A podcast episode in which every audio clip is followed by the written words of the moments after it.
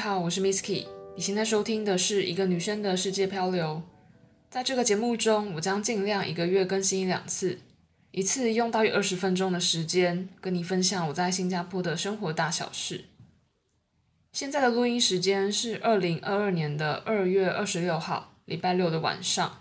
这集的主题主要是想跟大家聊聊新加坡人的周末都去哪边玩。不过，在进入正题之前，照例来跟大家分享一下目前新加坡的疫情状况。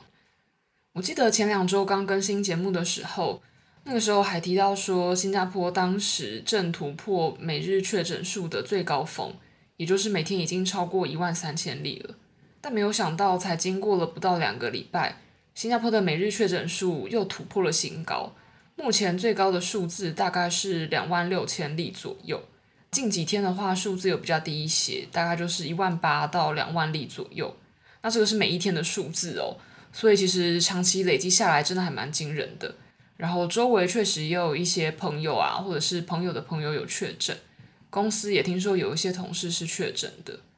但像我那些疑似确诊的朋友，或者说疑似，是因为他们也没有百分之百的确定。比如说，他们可能是有去公司工作的，然后回到家就会觉得自己有点不舒服。但他可能在做 ART 或者是 PCR 测试的时候，他结果显示的就是阴性，但他呈现的各种症状啊，比如说发烧或者是咳嗽之类的，去诊所看了之后，医生都觉得那个应该就是得了 COVID。不过因为检测不出来嘛，所以也没办法，就也只能继续在家休息。然后医生也就说，那你就是好好多喝水、睡觉，过几天他就会好了。所以目前新加坡治疗的态度比较像是这样子。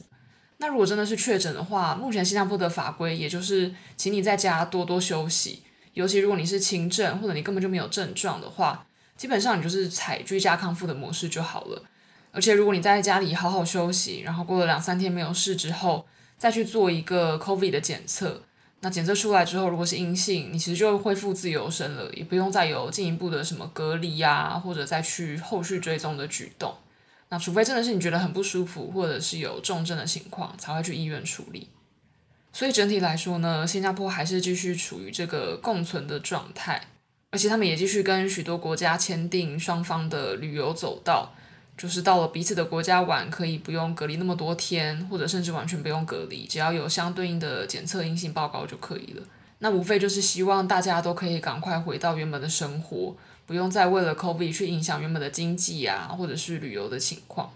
所以整体来说呢，其实，在新加坡的生活算是没有受到太大的影响。那虽然我现在还是在家工作啦，可是像今天是周末嘛，所以我白天还是有跟朋友一起出去吃饭啊。然后我们今天还搭了轻轨去新加坡的南方的一个小岛，叫做圣淘沙，就去那边的海滩晒太阳啊，然后踏踏浪这样子，过了蛮舒服的一天。这个之后也可以再录一集跟大家分享一下，在圣淘沙这个小岛可以做什么事情。反正整体来说呢，就是生活的步调就还是持续着。那另外一个我觉得也不错的消息，就是台湾在前几天的记者会有宣布，从三月中开始吧，回到台湾就可以采一人一户的居家检疫，或者是要在防疫旅馆也可以。那经过十天之后，再加上七天的自主健康管理，就可以完成整个隔离的程序了。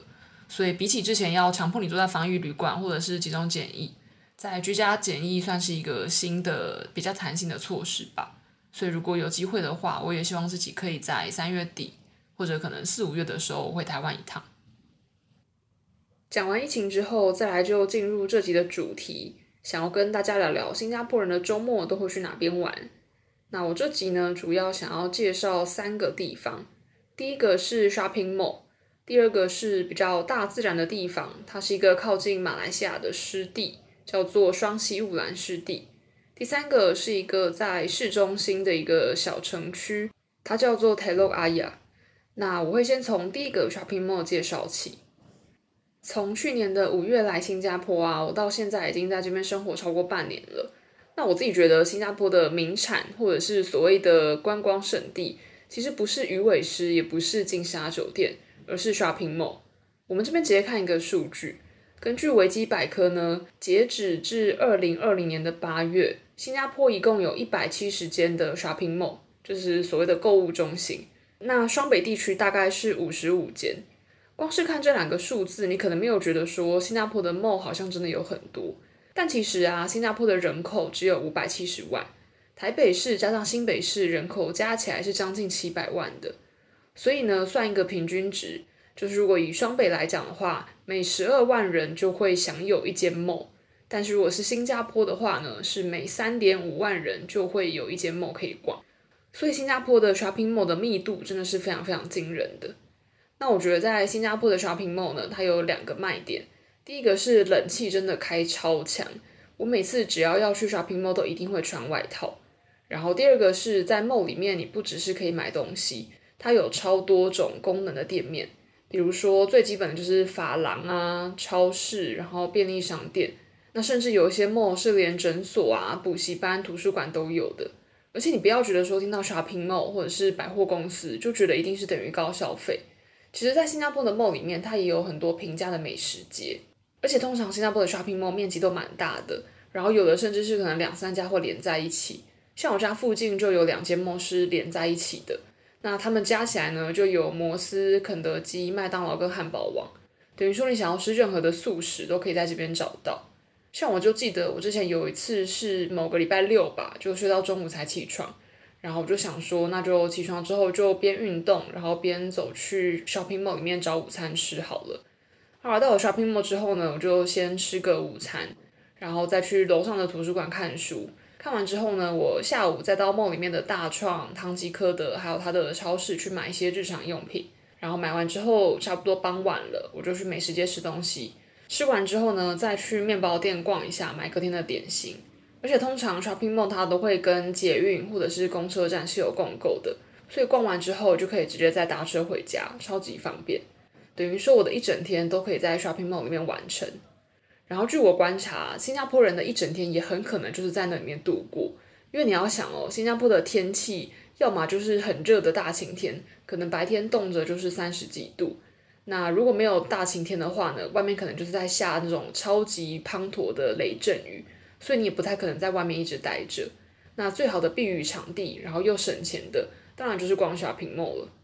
所以周末到 shopping mall 里面啊，真的是人潮汹涌。尤其像之前疫情比较严重的时候，shopping mall 它是会管制入场的人数的，因为会希望大家可以维持一定的安全距离嘛。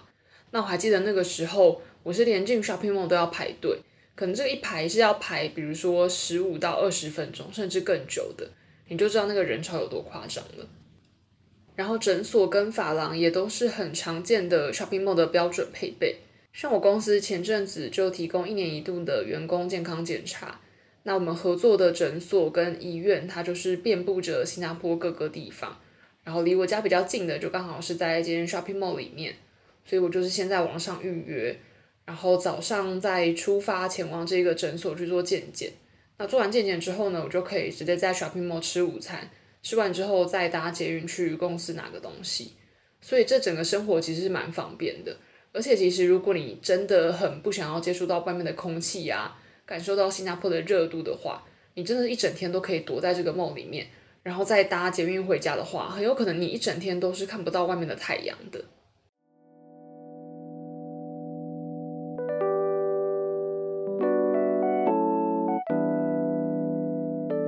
Hello，大家现在是中场休息时间，要来插播一段工商服务。感谢本集赞助商 Surfshark VPN。VPN 能把你的网络连线加密，这样子呢，大家就不知道你在上网的时候做了什么事情。所以就代表用了 VPN 之后，可以隐藏你的用户行踪，代表你在网络上比较能够享有所谓的资讯安全。另外还有一个好处，就是你可以透过 VPN 切换 IP。也就是说，虽然你的人实际上并没有搬家，也没有移动到其他地方，但你还是可以透过 VPN 来更换你的 IP 来源地区。这边分享一个我自己使用 VPN 的例子，像我是从去年五月到新加坡工作嘛，那身为 Netflix 的重度成瘾者，我很常周末晚上就是宅在家追剧。然后老实说，新加坡的 Netflix 片源其实已经很丰富了，有时候还能够看到一些台湾还没有上线的片。但前阵子呢，我就发现有两个影集是在新加坡还看不到的，一个是《茶金》，另外一个是《斯卡罗》。这个时候 VPN 就可以派上用场啦。你只要登入 Surfshark，然后选择要切换的国家。那像我上面举的例子，我就是切换到台湾，然后再回到 Netflix 网站，就可以找到茶金还有斯卡罗了。我也实际测试过，真的是可以观看的。最后也再分享一下优惠资讯，我会把优惠网址放到本集节目的资讯栏。你只要在 Surfshark 的网站输入优惠码 Travel Misky，选择订阅两年的方案，就可以享有一七折，再加上三个月的免费折扣。那这边帮大家试算一下，两年方案的原价大概是三百五十块美金，三百五十块的美金打一七折之后是六十块美金，也就是台币一六八零。另外再加上三个月免费，所以是一六八零台币可以用二十七个月，等于一个月只要六十二块台币。有需要的人可以参考看看喽。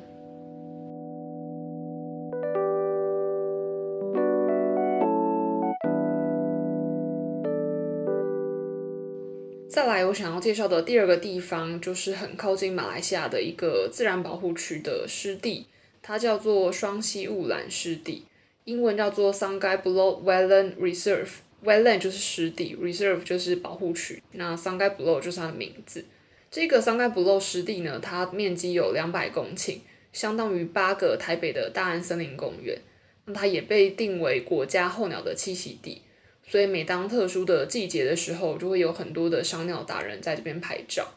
那除此之外，它的生态也蛮丰富的。根据它的官网所说啊，就是你可以在那边看到弹涂鱼、螃蟹、贝类，然后鸟类是一定有的，然后也会有一些巨蜥，就是长得有点像鳄鱼，或者你可以说它就是放大版的蜥蜴的一种生物，然后可能会有水獭之类的。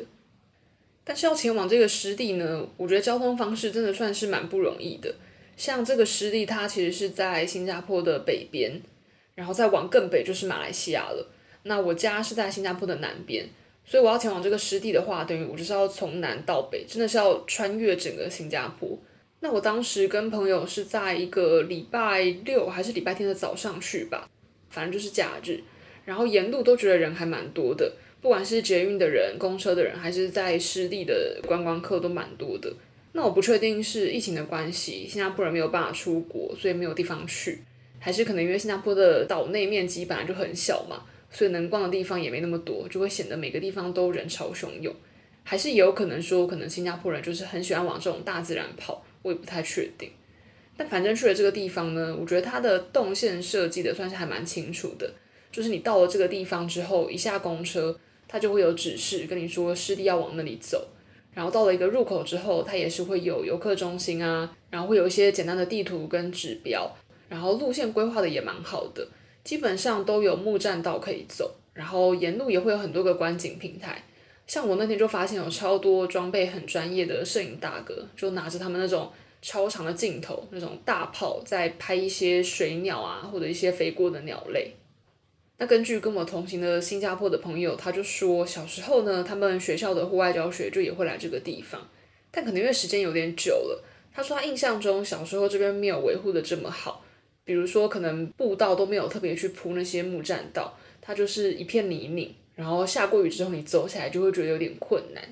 但他现在来就觉得整个地方看起来是很舒服的，然后你在那些观景平台啊，或者在木栈道上面，你要坐着休息也可以，或者你站在那边，其实对面真的就是很清楚马来西亚，那个清楚的程度呢，真的是到你可以看得到那个大楼的样子。然后大楼的窗户啊，或者是路上的车子什么的，都可以看得蛮清楚的，你就知道有多近了。但因为现在疫情的关系啦，所以马来西亚跟新加坡之间虽然有签订一些协议，让两边的人可以在某个程度上相互的去拜访彼此的国家，但对于旅行来讲还没有完全的畅通，所以目前我也是还没有去过马来西亚。希望之后有机会就可以搭着巴士，然后很轻松的从新加坡到马来西亚逛街、吃饭，然后继续的旅游观光喽。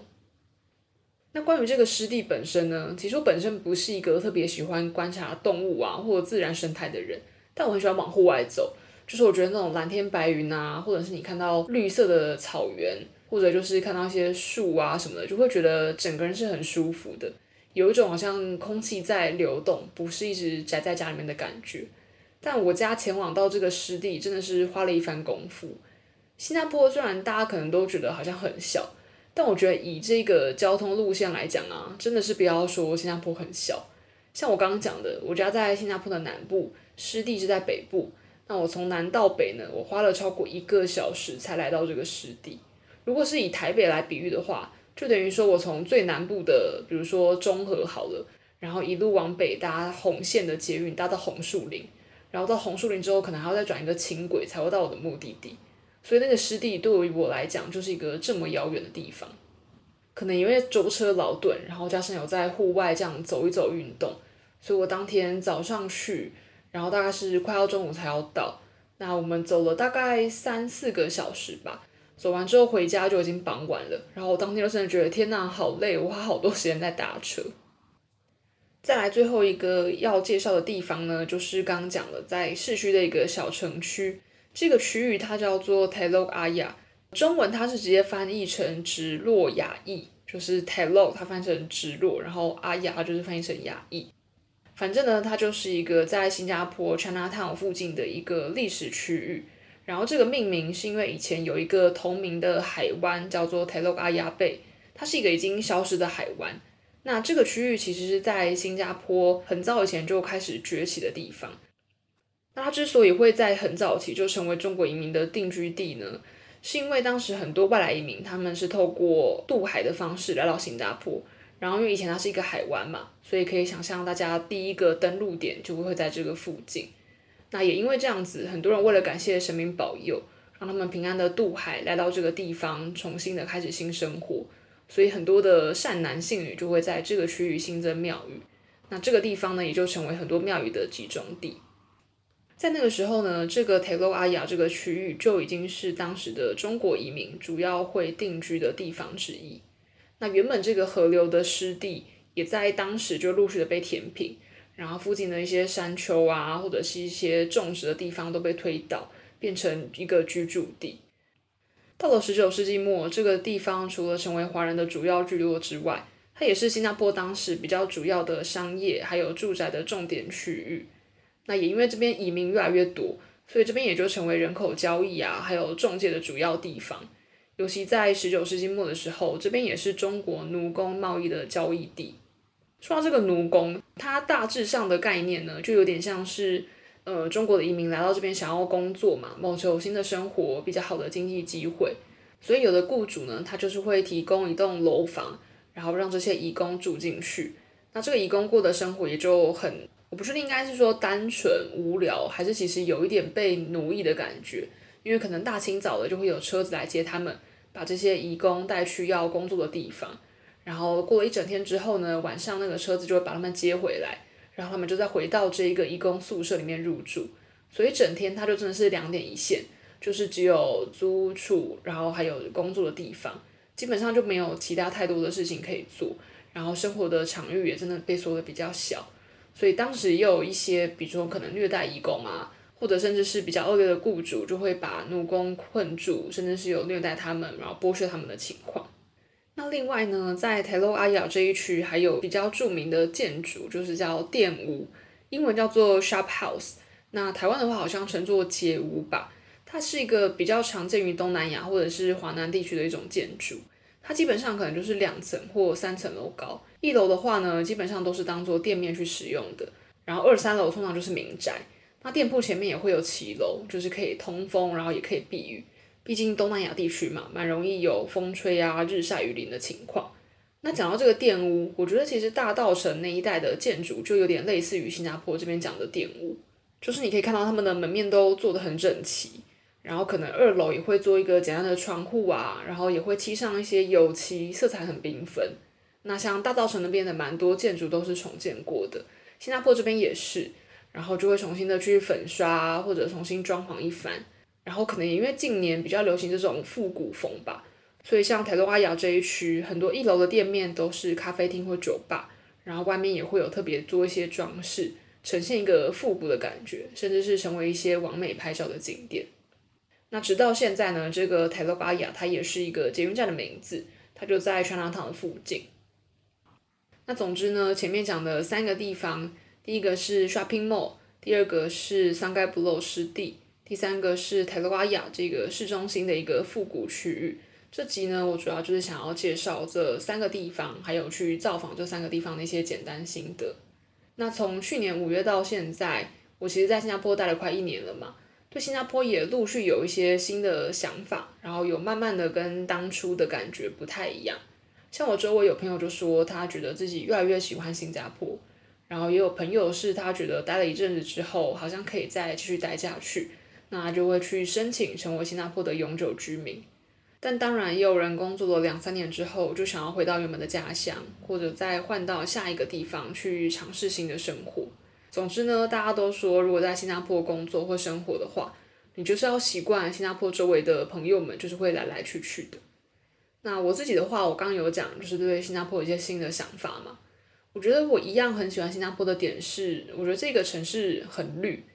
就是到处都可以看得到大自然的感觉。即使你是在市中心，你也可以发现他们树种的也蛮多的，然后建筑附近也都会有很多的花园啊，或者一些植栽，所以看起来就不会觉得整个城市很拥挤，然后到处都是那种灰色的水泥建筑的感觉。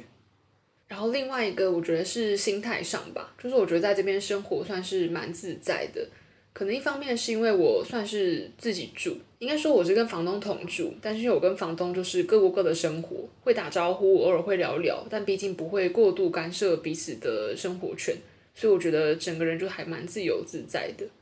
另外呢，我觉得很重要的就是新加坡人的穿着非常的随性，毕竟天气很热又很常下雨。所以大家基本上就是短袖短裤加上拖鞋就出门了，然后对我来讲，我也是一个非常不爱打扮的人，我就觉得这样子还蛮自在的。但当然啦，偶尔也会觉得有点孤单，因为毕竟我比较好的朋友啊或同学都还是在台湾。虽然说在新加坡也有开始建立新的交友圈，但我觉得毕竟你以前的那些生活要跟新的朋友去聊就会比较困难，毕竟彼此比较没有共同的回忆嘛。那另外呢，我觉得比较不喜欢的点就是每个周末都得想一说要做什么，然后很容易会觉得有点无聊。但当然，如果是一个很宅的人，可以很自在啦，就是宅在家里面看很多 Netflix 的影集啊、电影或者狂看 YouTube 之类的。可是因为像我现在的公司都还是百分之百的远端工作状态，等于说我平日的一到五白天都是在家里了，那晚上顶多是吃完饭之后会去附近走走、消化散步。可是生活圈就还是差不多的范围，所以到了周末的时候，就会想说想探索一些新景点啊，或者去一些没有去过的地方，就会想要出门晃一晃了。可是新加坡真的不大，然后能去的地方真的差不多就是那样子。再加上我自己本身不是一个太喜欢水上运动的人，如果要从爬山跟玩水选一个，我基本上是会优先选爬山的。但偏偏新加坡也没有太多高山，然后一般的健行步道也不是说很多。就真的是很平啦，像我跟朋友如果要经常去这些步道，我们其实也不太好意思说自己要去 hiking 或者是爬山，我们只会说自己要去哪里走走或者去哪里看看，因为讲爬山你就觉得好像要登高走一些楼梯之类的，但新加坡的步道真的太平缓了，所以走起来基本上也不会到很累的感觉啦，反而是被太阳晒到很累。但其实讲到这些缺点。整体来讲，我还是觉得在新加坡的生活是惬意，然后是有持续在探索一些新地方的，所以目前也觉得还 OK。而且既来之则安之嘛，就想说还是可以继续体验看看不同的新生活，然后也希望可以把这些生活的点滴都记录起来，陆续在路程 Podcast 跟大家分享我在新加坡的所见所闻喽。那这集呢就先录到这边，如果你有任何建议跟心得，你有三个管道可以找到我，第一个是你可以去 Apple Podcast 直接写留言，然后顺便给我评分。第二个是你可以写信到 travelmisskey at gmail dot com，travel 就是旅行那个 travel，misskey 就是 M I S K Y，travelmisskey at gmail dot com。第三个是我发现最近 Spotify 有个新功能，就是我可以开一个问题，然后大家就可以自由在那边回答，所以你也可以把那个地方当成一个 Q&A 地区。就是你有任何问题都可以在那边提出，那我之后录音就会一起来回复。那这集就先录到这边喽，我们下次见，拜拜。